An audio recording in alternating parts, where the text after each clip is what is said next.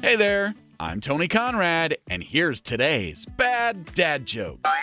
If a bull comes to your house trying to sell you a red cape, don't buy it. He charges too much. There you go.